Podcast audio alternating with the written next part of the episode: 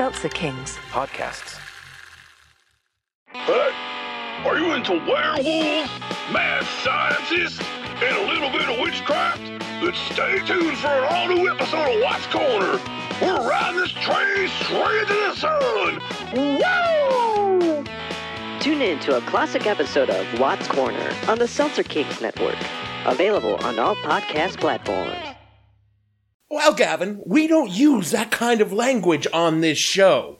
And if I ever hear f- feckless again, somebody's getting fired. The following podcast contains Now, I had heard that word at least ten times a day from my own man. My father worked in profanity the way other artists might work in oils or clay. It was his true medium, a master. explicit language.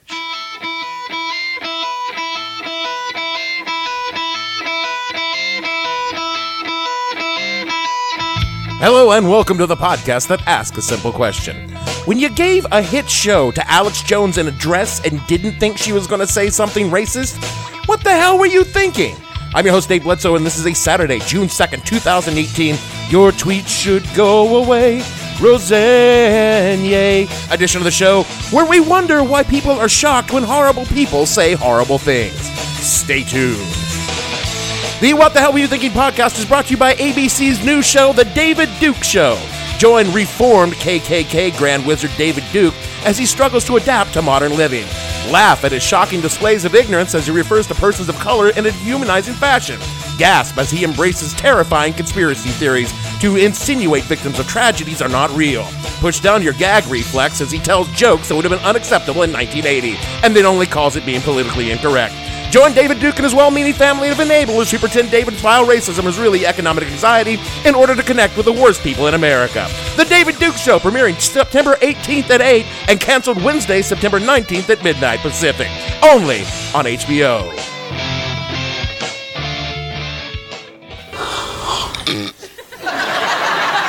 Dan, you're snoring. Wake up.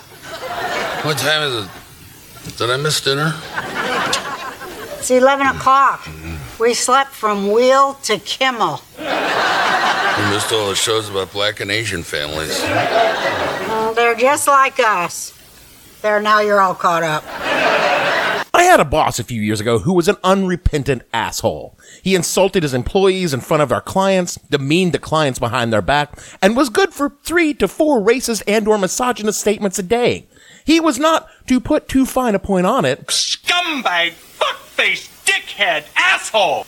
Yet, since his his job was traditionally associated with helping and being a good person, people, even people who knew him, bent over backwards to find ways to excuse his behavior. I heard every conceivable explanation. Oh, he's under a lot of stress, or oh, he just doesn't know how to interact with people, since our job was primarily working with animals. And then they went all the way to saying that he was kind of on the spectrum. But do you know what spectrum he was really on?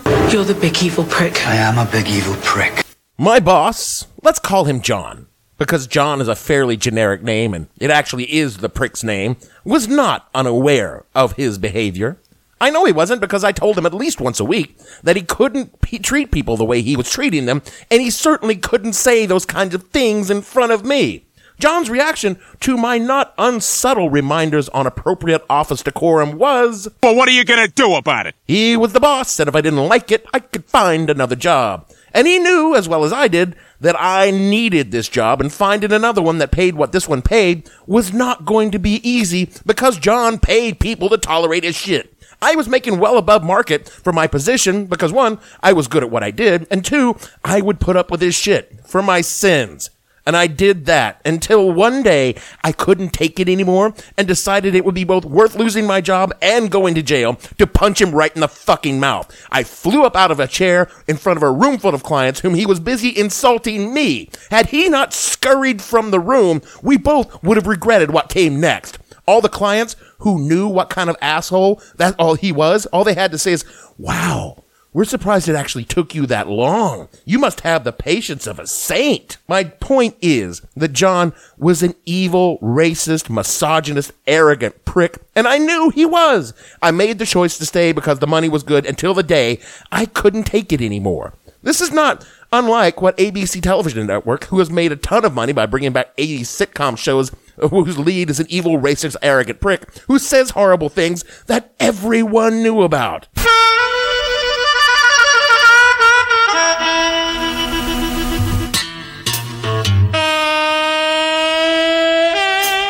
Then last Tuesday, she finally said something that made them come up out of their chair as Roseanne scurried from the room, one step ahead of a metaphorical punch in the fucking mouth. Tonight, a stunningly swift and dramatic end to Roseanne Barr's TV show. Yeah, it's against the law because your generation made everything so PC. ABC canceling the hit revival after Barr tweeted this about former President Obama's advisor Valerie Jarrett. Muslim Brotherhood and Planet of the Apes had a baby equals VJ. What? No, not Roseanne. She seems so pleasant and normal to me. Who could have possibly seen that coming? It's not like she hasn't spent years tweeting horrible things about minorities and furthering batshit conspiracy theories coming from the fart blocker corners of the internet. This is from an article this week in Vox. Quote, this was not the first offense for Barr on Twitter or in real life. Over the years, her language and ideas have weaved through all kinds of dark and bizarre territory. It's not exactly consistent either. It swings across the political spectrum, unified only by its extremity. She promoted Pizzagate, believes 911 was, uh, 9-11 was an inside job. She flags vaccine conspiracy theories, and she called Israel a Nazi state in 2009 and promoted a Holocaust denying musician in 2013. Then she turned around and became a massive supporter of Israel, unquote. In 2012, in a chilling precursor to, to the future, she ran for president. But get this, she ran under the Green Party. Looks like a bunch of commies. She finished sixth in the balloting for the nomination. Now, this is the Green Party, so that's probably like 20 or 30 people, but still, it was a real thing. But by 2016, Roseanne experienced a change of heart. It is more likely that my client experienced a psychotic break. And went off the rails to the right. She went full Trump in a big way. And when one goes full Trump in a big way, she comes with all the baggage that one takes on the Trump train. And boy, is her steamer trunk just full. On Tuesday, before her blatantly racist tweet against Valerie Jarrett, she engaged in some overtly anti-Semitic tweaks, linking for some reason Chelsea Clinton and George Soros, and then went on to repeat an idiotic lie about Soros being a Nazi, even though he was 13 and very, very Jewish.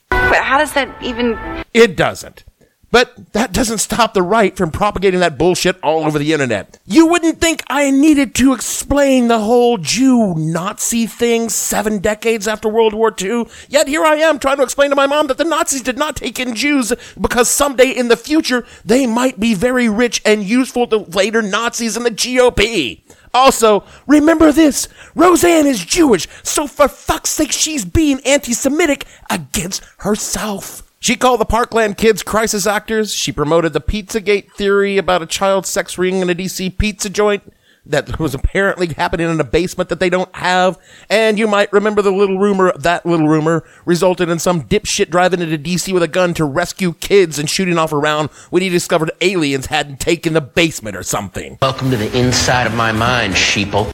Barr played around with peddling the Seth Rich rumors about a DC st- a DNC staffer murdered and was alleged to be connected to Hillary Clinton. And she referred to then National Security Advisor Susan Rice as a man with, quote, swinging ape balls, unquote. So you see, she's danced the ape tune before with black women. And finally, she's been hitting the QAnon rumors super hard. What are they? You know, pod friends, there are some things that are too stupid even for me to make fun of them. And this is one. To their credit, ABC didn't waste any time to do the right thing. They jumped up and punched the show in the mouth and canceled it on the spot. But they also knew everything I've listed above, all of that bad behavior, before they rebooted the show in the first place. She seems nice. So before we start patting Disney and ABC on the back, let's remember they bought their tickets, they knew what they were getting into, and now they've crashed. Praising ABC for canceling Roseanne is like praising someone who walked their dog into your yard, encouraged their dog to take a huge shit, and only cleaned up the mess because you happened to walk out your door mid dog dump. Thank you, neighbor, for cleaning up a pile of totally avoidable shit. Why are we even talking about Roseanne? Why is she back 20 years after her hit show went off the air with a really fucked up final season, replete with lottery wins and mysterious Dan deaths? Because Sara Gilbert, whom I, I remember having a crush on in the 80s and till I then remembered that she was like 13 when the show come out, and now I don't. So um, maybe that uh, that crush thing was in the 90s. I, I don't know. I feel really awkward. Well, let's just pretend that never happened. Anyway, Sara did a lot of work getting the cast back together and coming up with the idea to see the beloved Conner family in 2017. And get this, Roseanne and Dan would be Trump supporters. the idea, I guess, was to use the show to bridge the gulf between us out of touch coastal elites and the forgotten everyman of middle America. This was in 2016 before we learned the forgotten everyman of middle America wasn't forgotten and the people that voted for the tangerine tumor were actually just angry white people who don't care much for minorities. God, I love irony.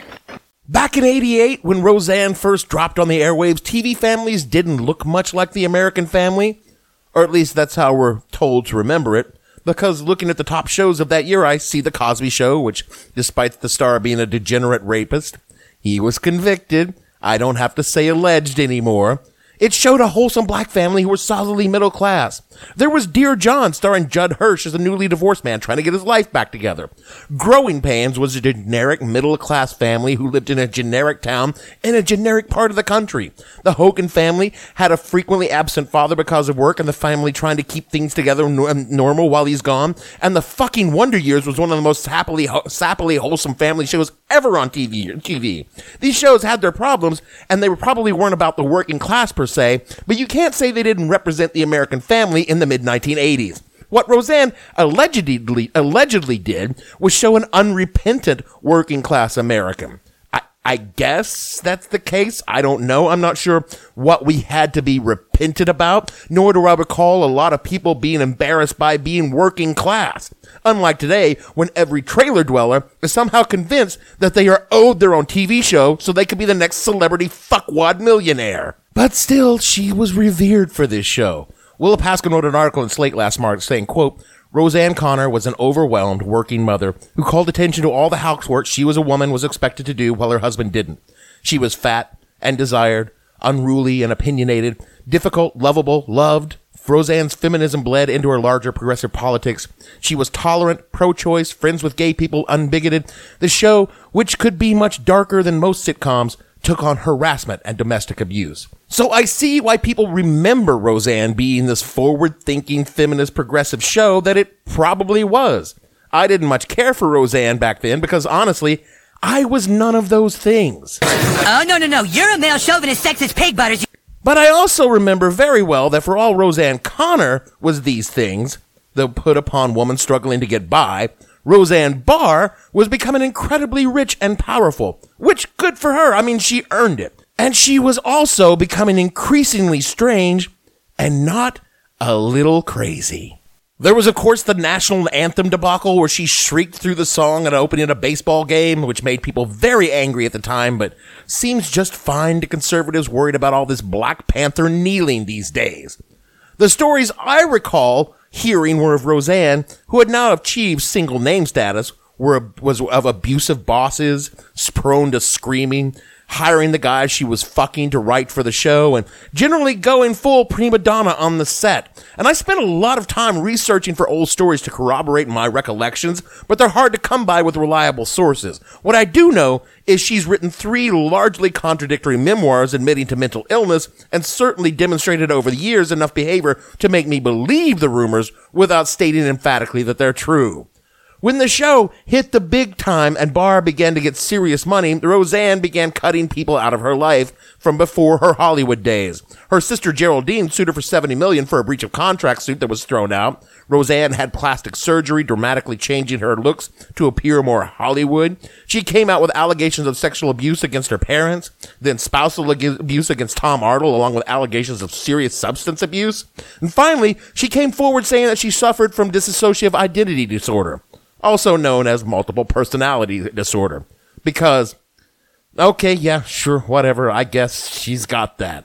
Still, a lot of people who suddenly found themselves very rich and very influential don't have mental disorders, and they act the exact same way Roseanne did when she's when the show went huge. A lot of them have vultures descend from the from the past, descend in the form of their family, and a lot develop a drug habit.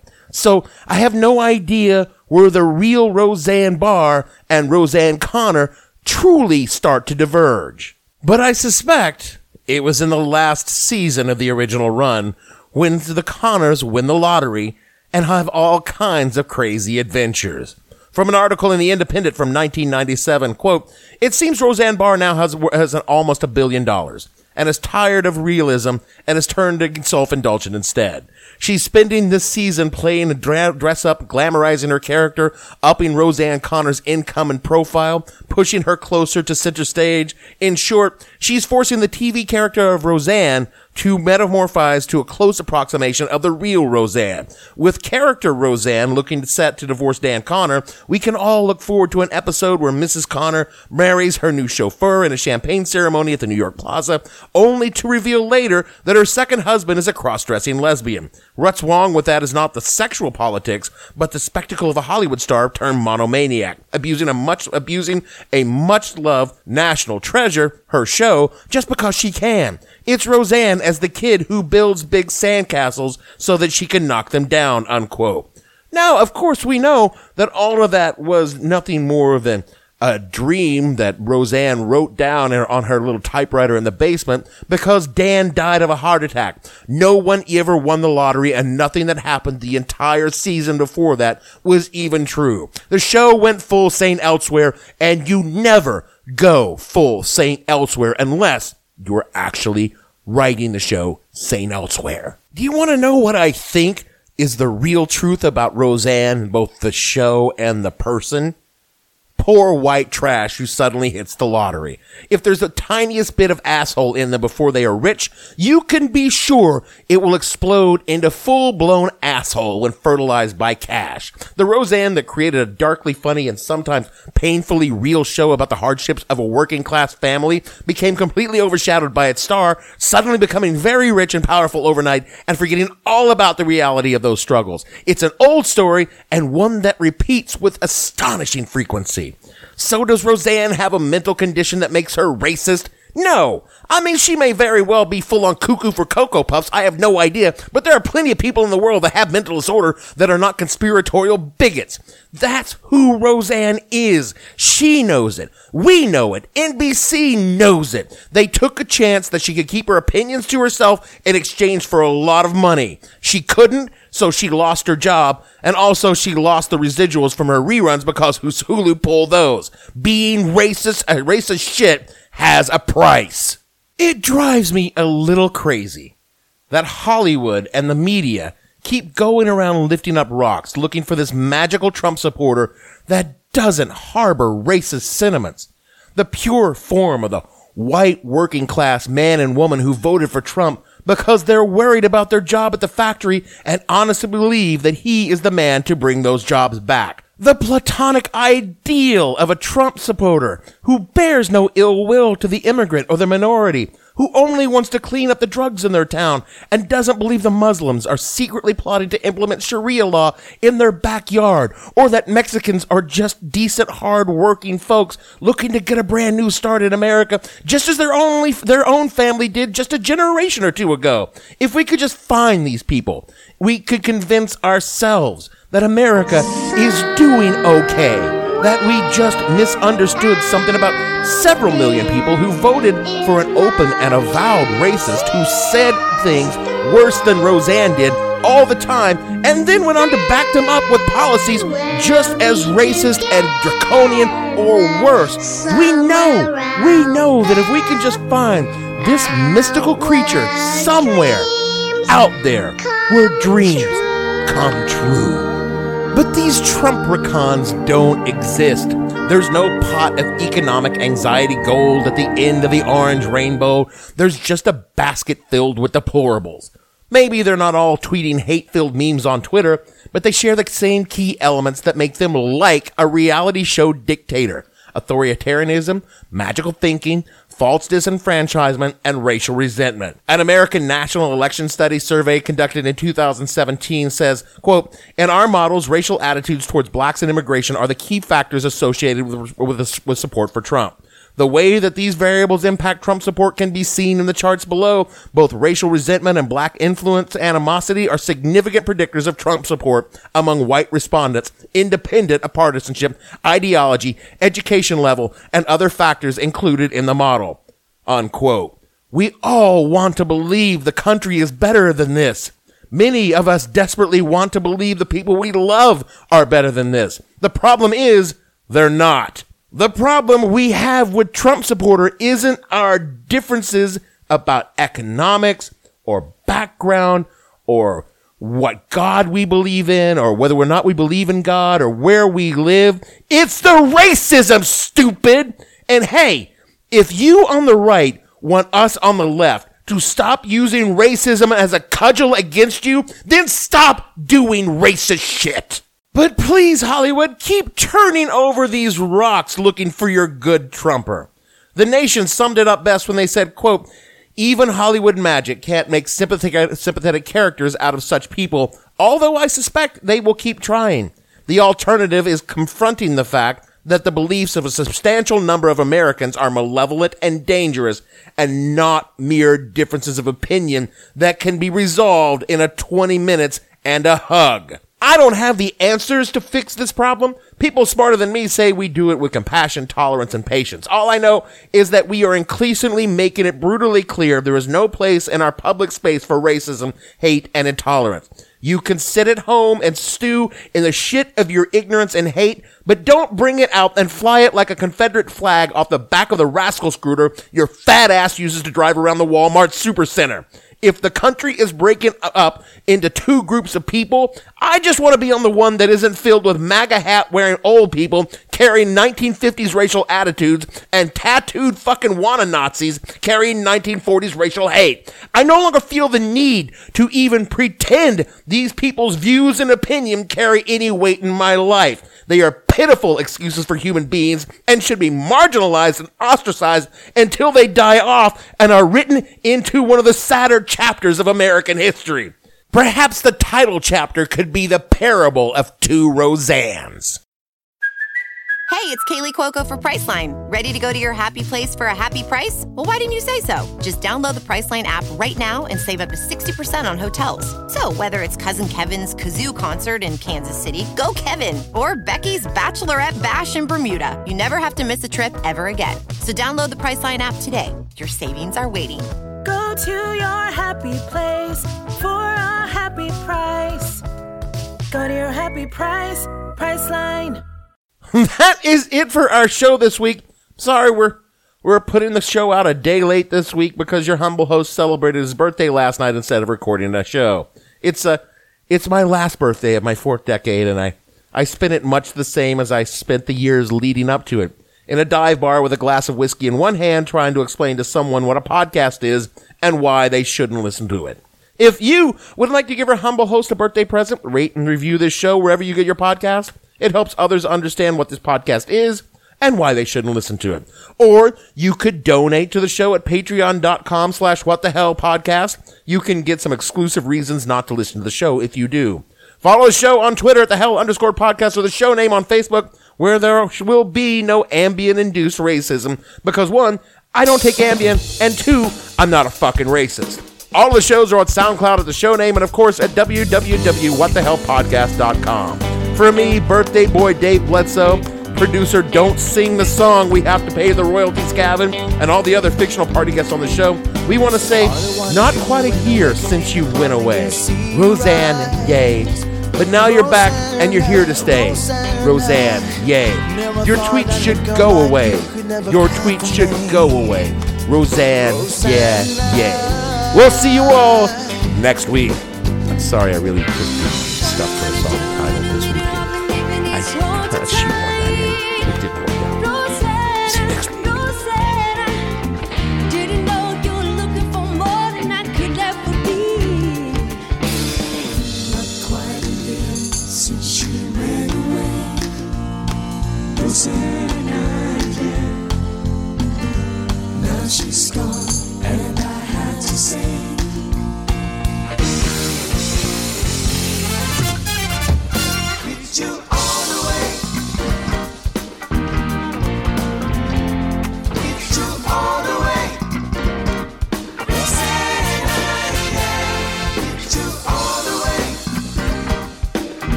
let me feel so sad.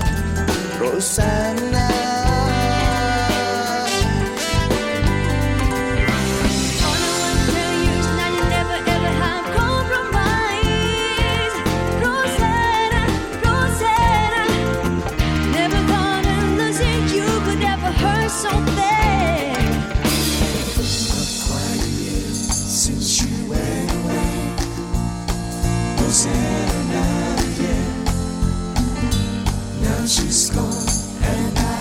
sing.